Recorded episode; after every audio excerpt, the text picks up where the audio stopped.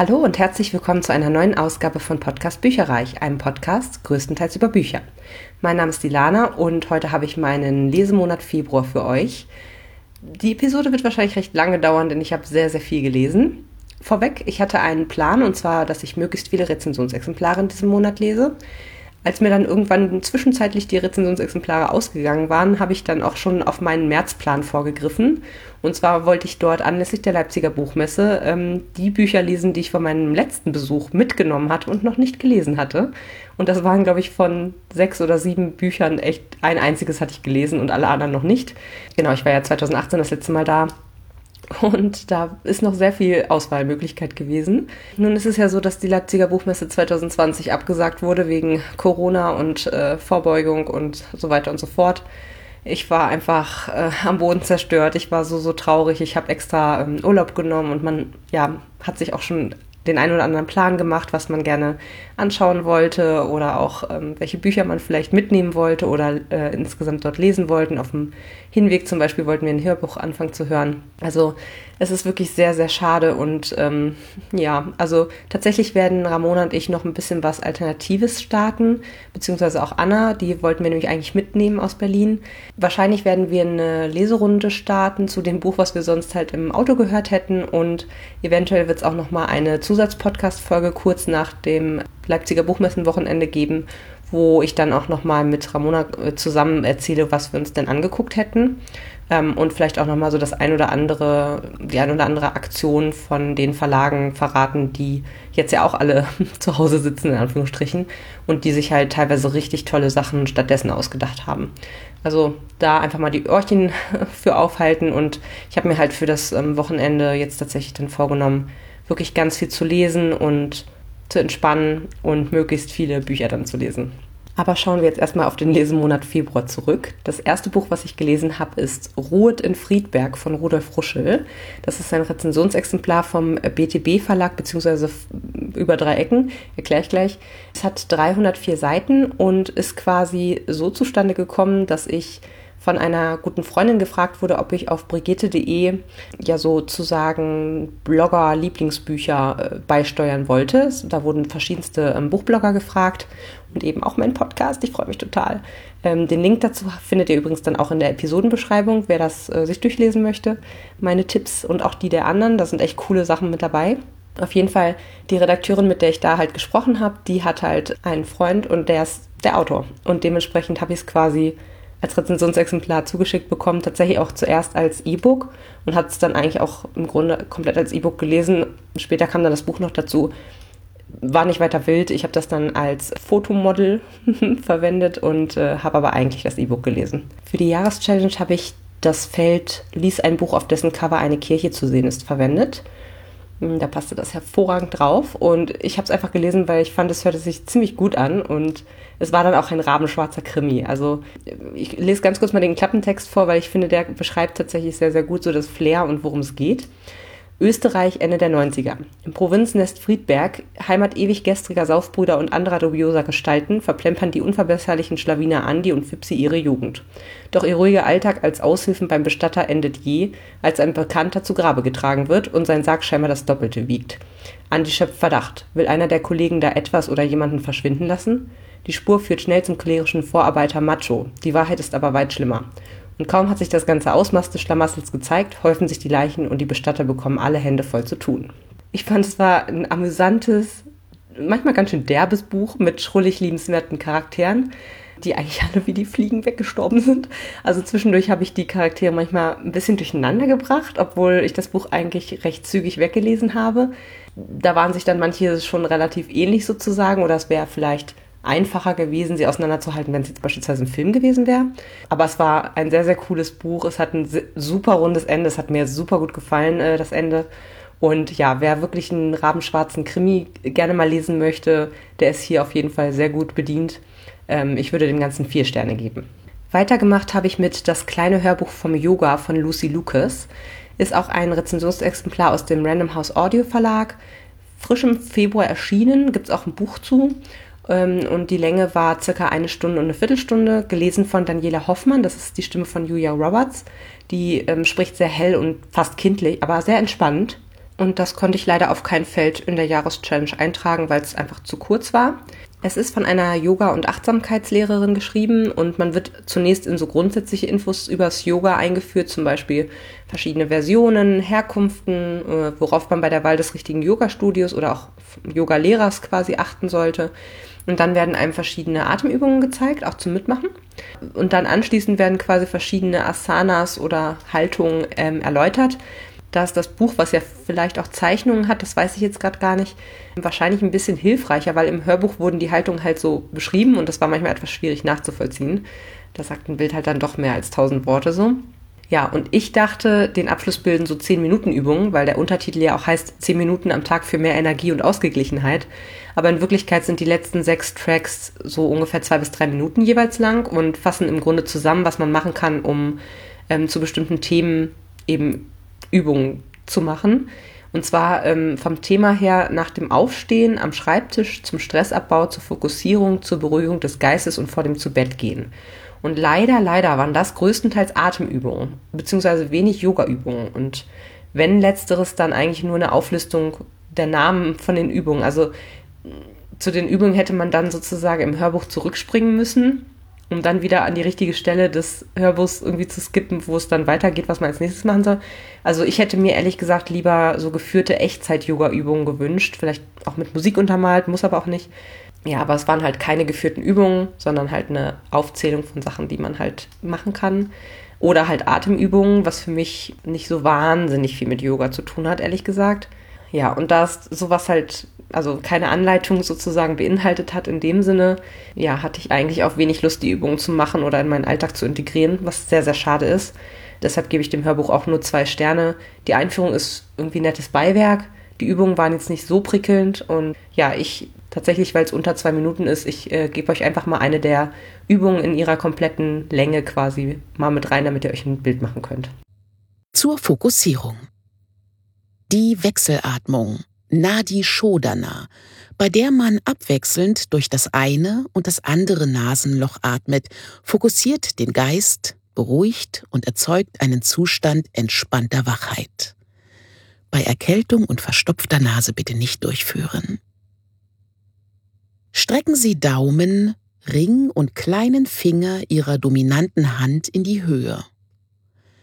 Rechtshänder verschließen das rechte Nasenloch später mit dem Daumen und nutzen den Ringfinger zum Zuhalten des linken. Bei Linkshändern ist es entsprechend umgekehrt. Die Augen sind zu oder mit weichem Blick entspannt geöffnet. Zunächst verschließen Sie das linke Nasenloch und atmen durch das rechte ein. Danach verschließen Sie das rechte Nasenloch und atmen durch das linke aus. Dann durch das linke Nasenloch einatmen. Linkes Nasenloch verschließen und durch das rechte ausatmen. Dies war der erste Zyklus. Diesen wiederholen Sie nun 10 bis 20 Mal. Zur weiteren Verbesserung von Fokussierung und Konzentrationsvermögen können Sie bei jedem Ein- und Ausatmen zählen. Beispiel während des Einatmens bis vier zählen, genauso beim Ausatmen. Wenn Sie die Übung beendet haben, kehren Sie zu Ihrer normalen Atmung zurück und bleiben noch etwa eine Minute ruhig sitzen. Ende 2019 hat Julie Cohen endlich wieder ein neues Buch rausgebracht und ich finde diese Autorin ja wirklich toll und äh, finde super, was für unterschiedliche Themen sie behandelt und wie sie sich auch entwickelt als Autorin. Ähm, und deswegen habe ich jetzt im Februar von ihr gelesen Die andere Welt von Julie Cohen. Ist ein Rezensionsexemplar aus dem Diana Verlag mit 383 Seiten gewesen und ich habe es auf das Feld ähm, Titel mit der, die und das beziehungsweise oder das ähm, gesetzt. Und es ist eine Gedankenreise. Wir gehen nach Casablanca, Maine. Dort äh, wächst ein und dieselbe Person einmal als Frau und einmal als Mann auf. Ähm, es gibt also zwischen den äh, Kapiteln immer hin und her, was halt extrem unterschiedliche Auswirkungen auf die Menschen, auf die Beziehungen, auf die Vorkommnisse rund um den Protagonisten bzw. die Protagonistin eben hat. Das ist super interessant zu sehen. Also mh, hm, wie unterschiedlich Julie Cohen sich auch so einen Verlauf von einem Leben vorstellt, je nachdem welches Geschlecht man hat. In wen verliebt er oder sie sich? Wie unterschiedlich behandeln einen die Familie und die Freunde basieren auf dem Geschlecht? und ähm, welche Möglichkeiten beispielsweise im Beruf eröffnen sich oder bleiben geschlossen. Und ich fand, es war ein echter Page-Turner mit verschiedenen Wendepunkten und dramatischen Erlebnissen. Ähm, also ich bin ehrlich gesagt nur so durch die Seiten geflogen.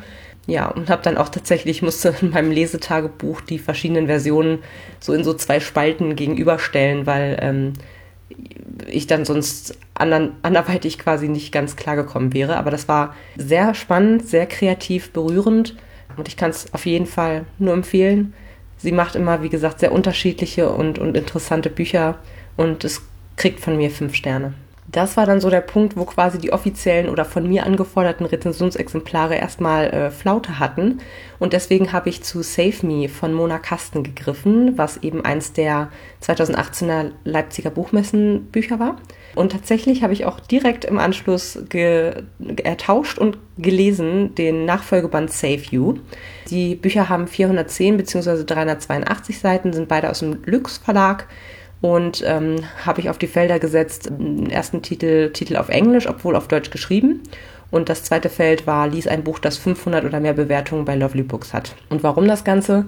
Band 1 hatte ich während einer Krankheit an einem einzigen Tag durchgelesen und zwar, weil es einfach spannend war, es war flüssig geschrieben, es waren Charaktere, mit denen man sich identifizieren konnte. Und es gab einfach schöne und harsche äh, Momente, die dann eben miteinander geteilt wurden von den Charakteren. Und ich hatte eigentlich mit so einer 0815-Geschichte gerechnet, ehrlich gesagt, weil die Prämisse war schon so ein bisschen eine Mischung aus Eine wie keine trifft Gossip Girl. Es geht um eine Highschool-Streberin, die auf einen Studienplatz in Oxford hinarbeitet und auf einmal erhält sie halt die Aufmerksamkeit des beliebtesten und reichsten Jungen der Schule so. Der will sie zum Schweigen bringen, weil sie seine Zwillingsschwester in Flagranti mit einem Lehrer erwischt hat. Aber diese besagte Streberin heißt Ruby und die ist ziemlich eigenwillig, lässt sich nichts vorschreiben und dementsprechend reiben die sich halt relativ äh, aneinander auf, entdecken aber auch verborgene Seiten und Geheimnisse voneinander und verlieben sich natürlich. Aber es ist kompliziert. Ich muss auch sagen, die Versöhnungssexszene zum Schluss war übrigens nicht von schlechten Eltern. Fand ich ziemlich gut. Ja, ich fand das Buch insgesamt richtig gut, fünf Sterne und möchte leider die Reihe weiter verfolgen. Also das erste hatte ich, wie gesagt, schon im Regal stehen. Band zwei hatte ich direkt via Tauschticket ertauscht und gelesen. Und ja, dieser zweite Band hat im Grunde echt nahtlos an Band 1 angeknüpft, keinerlei Zeit verstrichen dazwischen, wurde aber um einige Nebencharaktere, Perspektiven und Geschichten erweitert und das hat nicht allzu viel mich gestört sozusagen, sondern das Ganze bereichert, fand ich. Ähm, auch durch die Probleme oder Handlungsstränge von diesen Nebencharakteren. Sonst wäre ehrlich gesagt auch kaum was los gewesen. Also es tat, sage ich jetzt mal, auch Not. In Band 2 freunden sich Ruby und ihre Schwägerin in Anführungsstrichen äh, Lydia an, was für sehr schöne Szenen gesorgt hat. Und da James am Ende von Band 1 die Beziehung ziemlich verkackt hat, startet das Buch dann mit großem Herzschmerz. Er muss sich ganz schön was einfallen lassen, um Ruby irgendwie zurückzugewinnen. Es war ähm, wieder flott zu lesen und wie in Band 1 ein ziemliches Hin und Her. Ähm, ja, das Ende wartet mit einer Katastrophe auf und die lässt einen dann schnell zu Band 3 greifen. Trotzdem war Band 2 ein bisschen schwächer als der erste Band, deswegen würde ich dem jetzt vier Sterne ähm, geben. Und Nummer 3 wollte ich dann auch sofort besorgen. Bei Tauschticket war es nicht ähm, verfügbar. Das Hörbuch kam bei mir nicht in Frage, weil ich habe bei Audible mal reingehört und ich finde es extrem irritierend, dass alle drei Bände, obwohl es wechselnde Erzählperspektiven gibt, immer dieselben Sprecher sind. Also tatsächlich egal, ob jetzt äh, Ruby oder Lydia oder die Schwester gelesen wird, immer die gleiche Stimme und der männliche Sprecher, finde ich, passt überhaupt nicht in das jugendliche Setting. Also daher habe ich da jetzt so ein bisschen äh, Abstand von genommen und habe stattdessen einen alten Hugendubel-Gutschein aufgebraucht und habe damit eben wirklich das Buch neu gekauft. Somit habe ich ein Buch abgebaut und tatsächlich sogar auch noch ein Hörbuch vom Stapel runternehmen können, weil ich das auch noch als gekürztes Hörbuch hatte. Ein weiteres ist neutral hinzugekommen, weil ich es gleich gelesen habe und Band 3 ist halt auf dem Sub gelandet. Also, nichts mit Subabbau. Das habe ich übrigens auch nochmal als Rezensionsexemplar quasi zumindest den ersten Band gekennzeichnet, weil ich habe es damals in der Goodiebag bekommen. Das heißt, ich habe halt nicht selber dafür bezahlt. Deswegen ist es markiert und das gleiche gilt für das nächste Buch, was ich jetzt vorstelle. Und zwar heißt das Manchmal lüge ich von Alice Feeney. Auch das war, wie gesagt, in einer Goodiebag drin von der Leipziger Buchmesse 2018. Kommt aus dem Rowold Verlag, hat 382 Seiten und habe ich auf das Feld gepackt. Dies ein Buch mit einem Titel, der auf Deutsch die exakte Übersetzung des Originals ist. Und ja, das Original heißt Sometimes I Lie, manchmal lüge ich. Ist halt genau die gleiche Übersetzung. Und ich muss auch sagen, von wegen manchmal. Das ist so eine unangenehme Protagonistin, der wir hier begegnen. Ähm, es geht um Amber, die nach einem Autounfall im Koma liegt, aber sie hört halt alles um sich herum, ohne sich bewegen zu können. So weit so gruselig, zumal ihr jemand nach dem Leben trachtet. Und in Rückblenden wird dann zum einen erzählt, was in der Woche vor dem Unfall in ihrem Leben passiert ist. Und man liest sozusagen Tagebücher aus ihrer Kindheit. Und beides liefert mehr als genug Gründe, um ihr an den Kragen zu wollen, ehrlich gesagt. Also wie gesagt, eine ganz unangenehme Person eigentlich. Und äh, Ambers Fassade und Glaubwürdigkeit bröckelt durch diese Rückblenden eigentlich mehr und mehr. Ja, denn sie ist alles andere als ein Unschuldsengel, auch wenn sie sich gerne mal so sieht, beziehungsweise sie schuld auch eigentlich ganz gerne auf alle anderen aus um sich herum quasi abwälzt. Naja, und durch diese drei Handlungsstränge äh, lasse ich das Buch wirklich sehr flott. Die Koma-Szenen fand ich am langweiligsten. Die Kindheitsrückblendungen waren am besten geschrieben, fand ich. Und ich habe der Auflösung ziemlich entgegengefiebert, obwohl mir Amber an und für sich immer unsympathischer wurde und ich auch schon die ein oder andere Theorie irgendwie entwickelt habe, wie es jetzt so üblicherweise ausgehen würde. Die Aussage des Verlags, das Buch sei voller überraschender Twists, die selbst routinierte Spannungsleser eiskalt erwischen, kann ich einigermaßen bestätigen. Eine Sache hatte ich schon vorab geahnt, aber der große Twist, der die Tagebücher betraf, habe ich nicht kommen sehen. Zum Schluss twistete es noch etliche Male auf den letzten 80 Seiten, das war mir fast schon ein bisschen zu viel. Aber es ist insgesamt ein spannender und düsterer Thriller, der verfilmt werden sollte. Das ist, glaube ich, bisher noch nicht geschehen, aber äh, mit Sarah Michelle Gellar als Hauptrolle würde ich mir den auf jeden Fall mal anschauen. Als Film kann ich es mir auch sehr gut vorstellen. Schon während des Lesens habe ich immer mal wieder gedacht, so, das wäre jetzt cool als Film so. Ähm, ja, insgesamt gibt es vier Sterne. Und die Vita der Autorin weist übrigens gruselige Parallelen zu der Protagonistin in diesem Buch auf. Das ist ganz äh, witzig, finde ich immer. Und im April 2019 hat sie ihr zweites Buch veröffentlicht. Als nächstes habe ich zu einem Hörbuch gegriffen, und zwar Ereboss 2 von Ursula Poznanski. Das ist ein Rezensionsexemplar aus dem Hörverlag. Ähm, Laufzeit ist 12 Stunden und 22 Minuten. Und ich habe es auf das Jahreschallenge-Feld gepackt. Lies ein Buch, das Teil einer Reihe ist. Lesen wieder von Jens Wawrczyk. Der ist ja der Stammleser von den Poznanski-Büchern und hat das wieder sehr gut und jugendlich aufgeweckt gemacht. Er ist ähm, Peter Shaw von den drei Fragezeichen und hat bei Audible um die 230 gelesen Hörbücher viel mit Kinderbüchern und Klassikern, hat das super gut gemacht. Und es war auch wieder inhaltlich so gut. Also wie bei Band 1, ich fand es total fesselnd, temporeich, eine klug durchdachte Story, gleichzeitig interessantes Gedankenspiel oder so ein Anstupser, um mal über Datenschutz und äh, Technik nachzudenken. Ja, ich konnte echt nicht aufhören, das zu lesen so. Ähm, Wer es überhaupt noch nicht kennt, bitte, bitte lest es. Ereboss ist quasi ein Spiel, was erstmal aussieht wie so eine Art Standard-Fantasy-Online-Game, bei dem man so Aufgaben erledigen muss, um im Level zu steigen. Aber schon im ersten Teil hat sich herausgestellt, dass Ereboss wirklich gefährlich ist. Es kontrolliert dich und dein Leben und zwingt dich dazu, auch im echten Leben Aufgaben für es zu erledigen. Und diese Aufgaben oder diese Dinge, die du dann tun sollst, können anderen schaden. In vielen Fällen. Im ersten Band war es noch ein Computerspiel auf CD, was an so einer britischen Schule kursierte.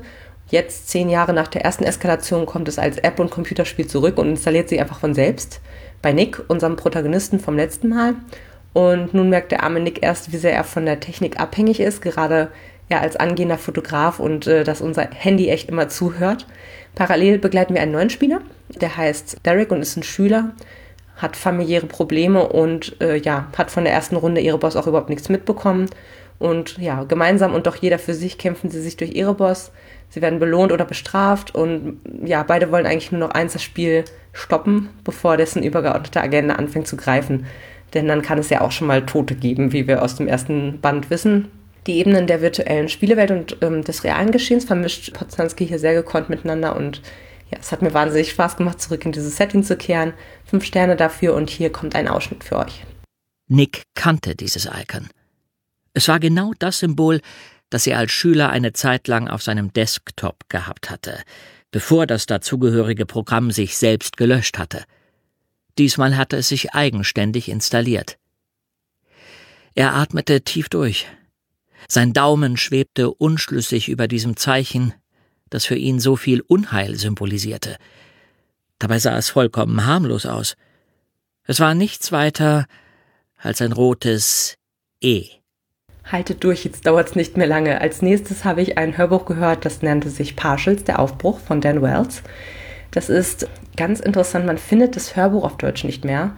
Es scheint es irgendwie gerade nicht mehr zu geben. Ich habe nur noch auf Lovely Books quasi den Hörverlag als Angabe gefunden, von wem es kommt. Dauer ist auf jeden Fall eine 14 Stunden und eine Viertelstunde und wird von Merete Brettschneider gelesen. Die liest ja sehr viele Hörbücher, die auch so in Richtung Sci-Fi und Fantasy gehen. 139 Hörbücher hat sie auf Audible, zum Beispiel von Mara, Mara Wolf, Jennifer L. Armentrout, Cecilia Ahern und so weiter. Ich kenne sie aus vielen Dystopien. Äh, zum Beispiel äh, habe ich sofort äh, sie wiedererkannt von der Stimme her aus Rick Yancey's Die fünfte Welle-Trilogie, aber auch bei diesem Flawed and Perfect von Cecilia Ahern, die ich letztes Jahr gelesen habe, war sie auch die Sprecherin. Das, sie macht es sehr gut, aber dadurch, dass sie so viele Dystopien liest, beziehungsweise ich sie schon aus so vielen Dystopien kenne, vermischt sich quasi dadurch so ein bisschen die Charaktere und das Setting im Kopf. Ich krieg's da manchmal durcheinander, aber ist eben so. Ja, und auf das Jahreschallenge-Feld habe ich es draufgepackt, lies ein Buch, in dem der Tod eines Kindes eine Rolle spielt. Ihr werdet gleich sehen, wieso. Und es war eine Leserunde mit Anna von Annas Bücherstapel unsere zweite dieses Jahr. Ja, es ist eigentlich eine relativ klassische Jugenddystopie. Die Menschheit ist seit einem Krieg mit den Partials, das sind so Robotermenschen, fast ausgelöscht. Wir begleiten Kira, die auf Long Island in einer Gesellschaft lebt, die langsam zur Diktatur wird, weil der Senat ohne Wahlen seit Jahren immer krassere Gesetze erlässt. Im Hintergrund ist das Grassieren des sogenannten RM-Virus, der dafür sorgt, dass alle Babys seit elf Jahren wenige Tage nach der Geburt sterben. Kira interessiert sich dabei für eine Laufbahn in der Medizin bzw. Forschung und fasst dann einen tollkühnen Plan, um das Virus zu bekämpfen. Sie will nämlich einen Partial aus Manhattan entführen und Tests an ihm durchführen und damit tritt sie so einige Ereignisse los. Mm, es ist ein Auftakt von der Trilogie, wobei das Ende vom ersten Buch eigentlich in keinerlei Hinsicht ein Cliffhanger war. Ich hätte jetzt auch aufhören können, sag ich jetzt mal. Ich empfand die Handlung als relativ 0815. Etliches habe ich vorausgesehen oder mir schon so ein bisschen gedacht, bis auf einen Twist, mit dem ich nicht gerechnet hätte. Ja, und der Autor hat mich ja, mit einigen netten Kleinigkeiten positiv überrascht, die das Worldbuilding einfach sehr gut gemacht haben. Also man fühlte sich sofort irgendwie heimisch. Ansonsten hat es mich jetzt nicht so vom Hocker gerissen. Es war aber auch nicht schlecht genug, dass man jetzt sagt, irgendwie ich breche die Reihe ab und ich verfolge sie nicht weiter. Deshalb werde ich mal wieder Subaufbau betreiben und mir die zwei Nachfolgebände von Ramona ausleihen. Das Buch bekommt von mir vier Sterne, aber gut gemeinte vier Sterne. Noch ein Thriller von der Leipziger Buchmesse 2018, Schlüssel 17 von Marc Rabe.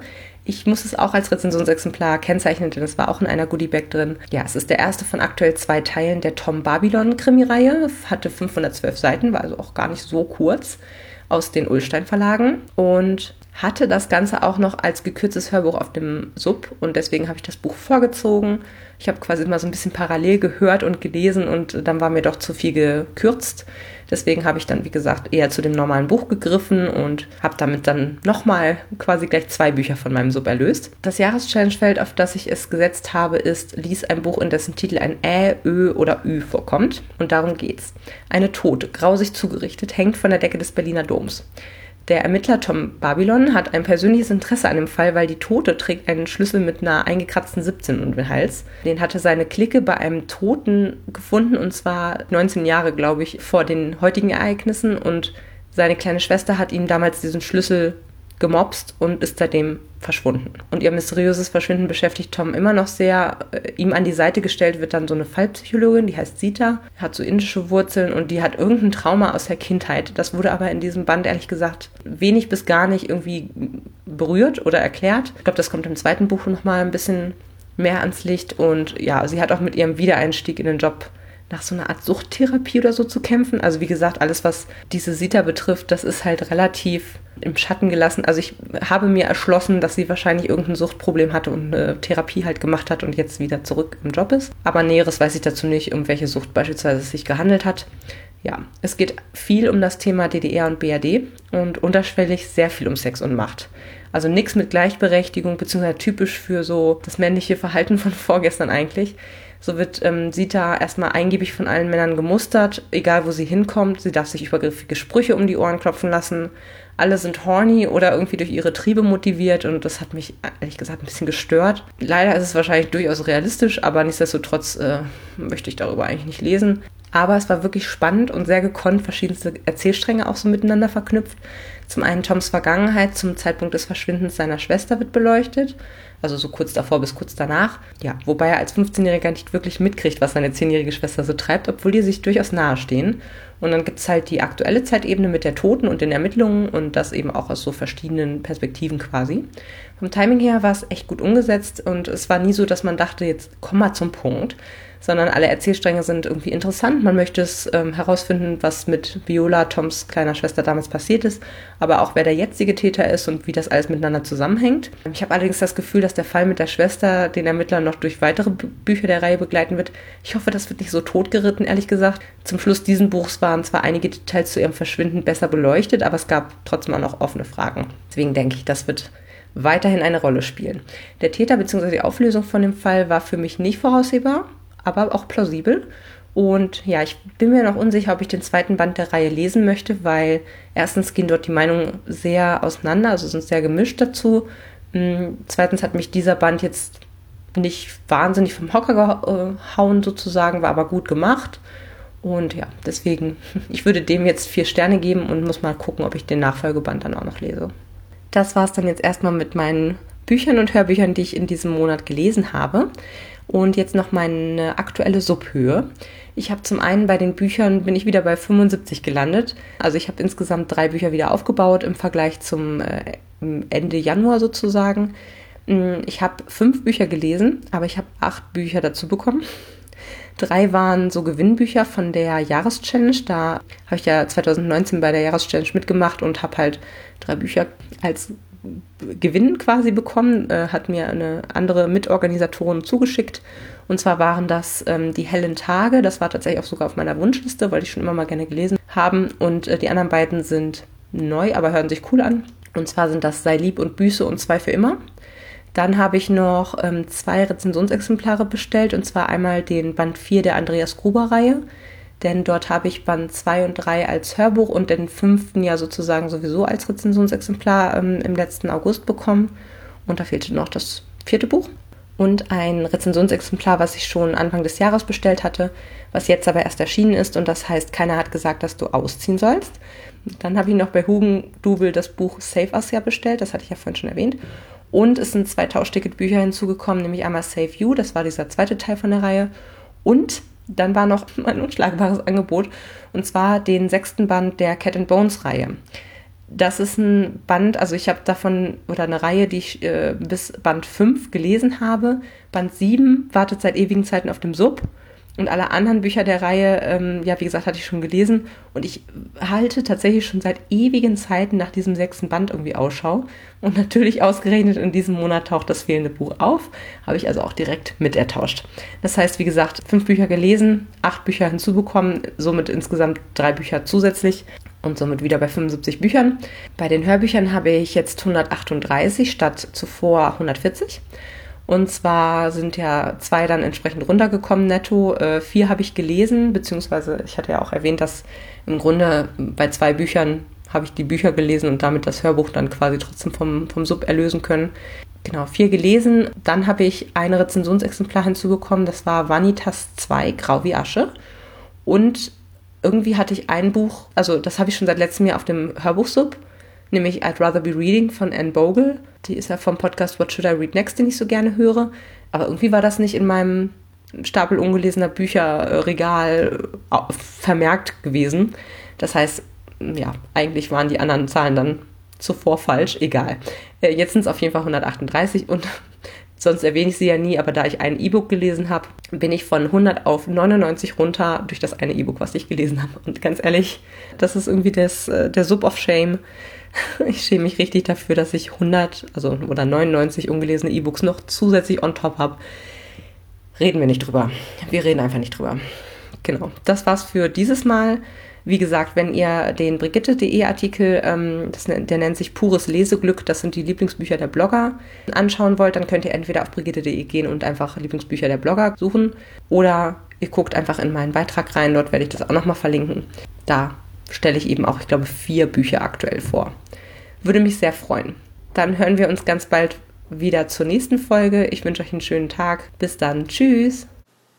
Informationen zu allen Büchern, über die ich heute gesprochen habe, findet ihr auf meiner Website www.bücherreich.net mit UE. Ihr könnt dort oder auf Facebook unter www.facebook.de slash podcastbuicherreich in einem Wort durch mit mir in Kontakt treten. Meine E-Mail-Adresse lautet buicherreich at gmail.com. Wenn ihr diesen Podcast über iTunes abonniert habt, würde ich mich riesig freuen, wenn ihr mir eine 5-Sterne-Bewertung hinterlasst.